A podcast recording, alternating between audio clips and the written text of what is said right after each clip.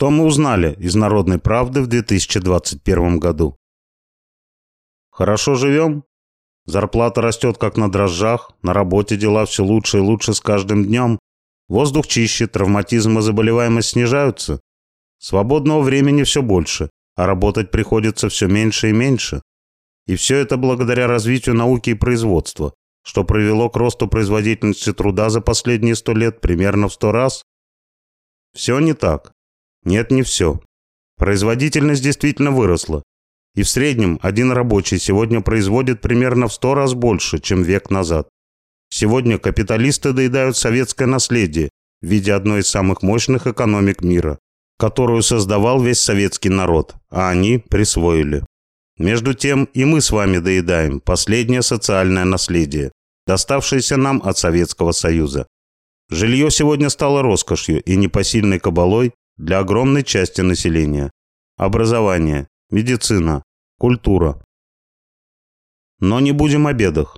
Благодаря народной правде в 2021 году мы узнали, что в наших с вами силах это исправить.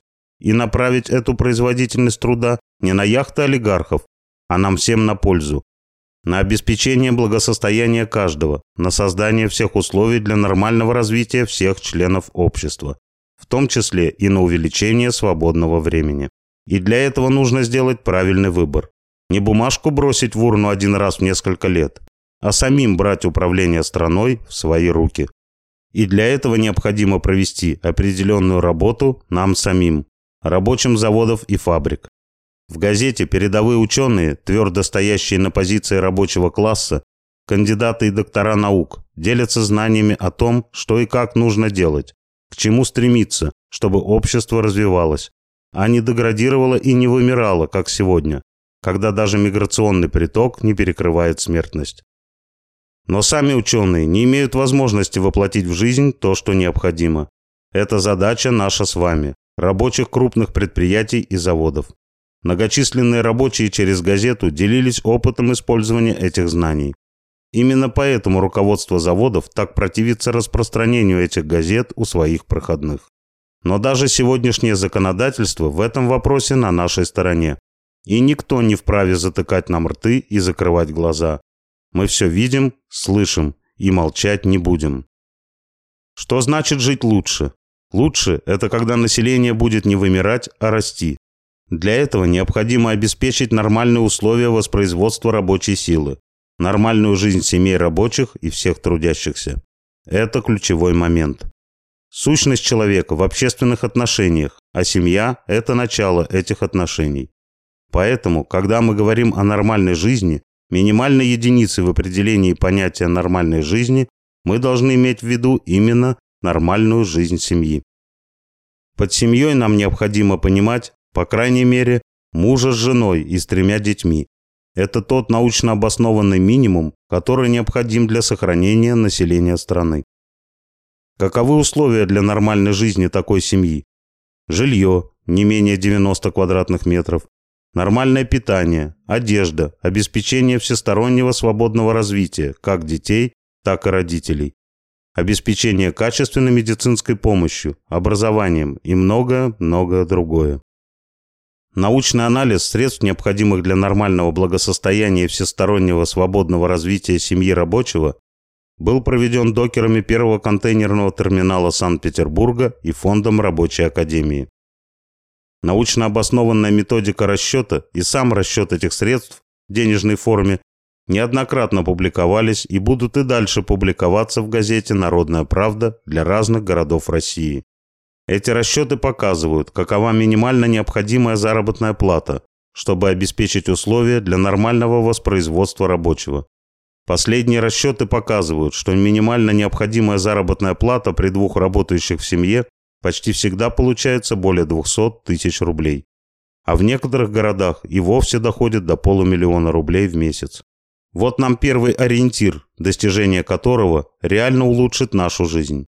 В России рабочий свою заработную плату отрабатывает в среднем за один час.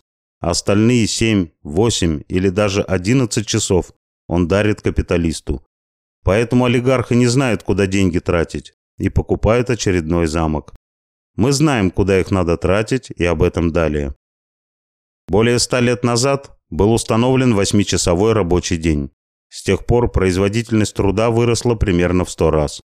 Таким образом, давно созрели все необходимые условия для сокращения рабочего времени. Однако, мы сегодня видим, что очень многим приходится работать на нескольких работах или выходить дополнительно на работу в свой выходной, чтобы хоть как-то сводить концы с концами. О развитии детей и родителей и речи не идет. Как бы прожить от получки до получки и заплатить по всем кредитам. Вот еще один ориентир – сокращение рабочего времени. Самое важное дело для каждого человека и общества в целом. И ресурсов для этого сокращения сегодня очень много. Еще много можно говорить о развитии самого производства. Технологическая оснащенность наших предприятий еще очень далека от максимально возможного сегодня. Я бы даже сказал, очень сильно отстает от мирового уровня. А ведь внедрение нового оборудования и является на самом деле развитием производства и приводит к повышению производительности труда. То, что сегодня буржуазии часто выдается за повышение производительности труда, фактически является повышением его интенсивности, а значит приводит к авариям, травмам со смертями, заболеваниям, к сокращению общей продолжительности жизни. Да и вообще, от высокой рабочей нагрузки снижается иммунитет, а это повышает риск различных болезней, в том числе и нового коронавируса. Так мы видим третий ориентир улучшения жизни – развитие производства. Не на яхты и замки нужно тратить деньги, а на развитие производства и людей. Это прямо увязывается с сокращением рабочего времени и увеличением свободного, еще больше в перспективе раздвигая границы свободного времени. За это действительно стоит бороться. За это необходимо бороться и побеждать. О чем еще говорилось в «Народной правде»? Большое внимание уделялось тем правам, которые рабочим даны буржуазным государством, буржуазными законами, но не выполняются. Это и право на дополнительный отдых при превышении температуры воздуха на рабочем месте свыше 25 градусов, и право на обогрев при низкой температуре воздуха, Часто рабочим не выплачивалась вовремя заработная плата, не выдавались средства защиты, не оплачивались часть рабочего времени и переработки.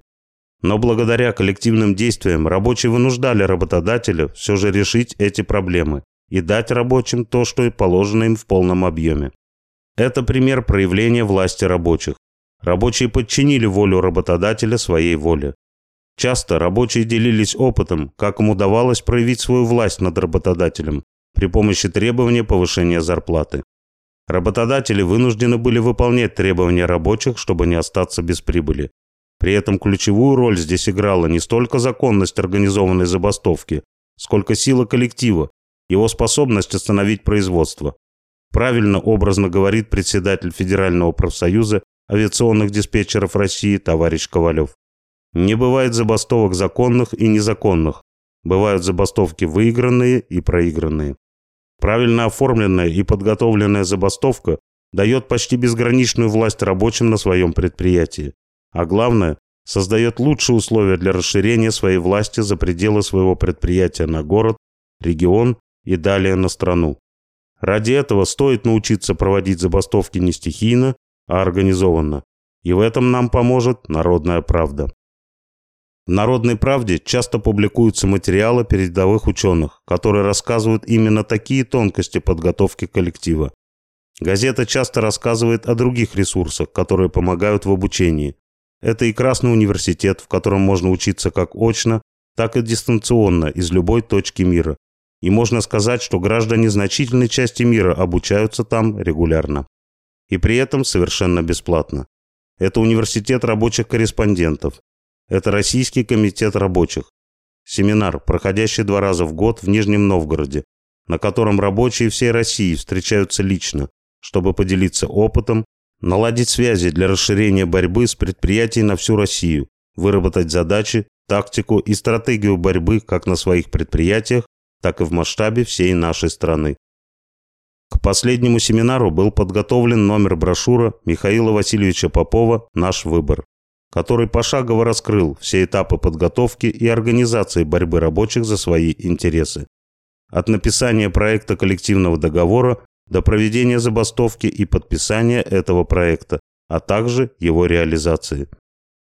К слову, Именно прогрессивный коллективный договор и борьба за него является тем самым зернышком, из которого вырастает сильный коллектив, наделенный настоящей властью, способный оказать свое влияние не только на работодателя, но и на всю страну.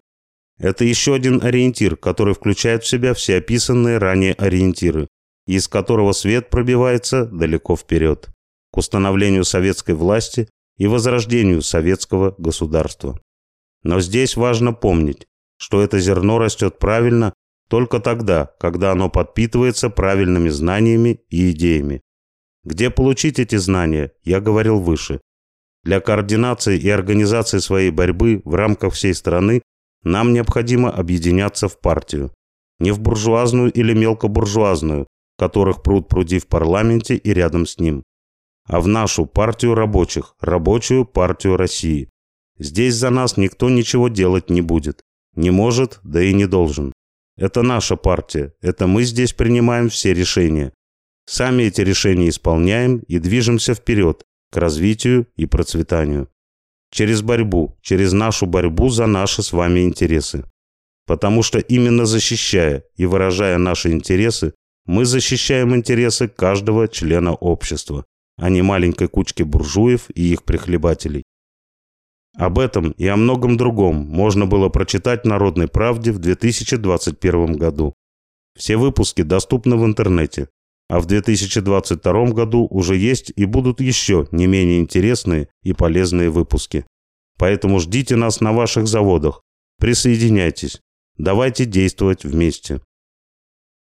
Пролетарии всех стран, соединяйтесь. Владимир Викторов. Рабочая партия России. Красное радио.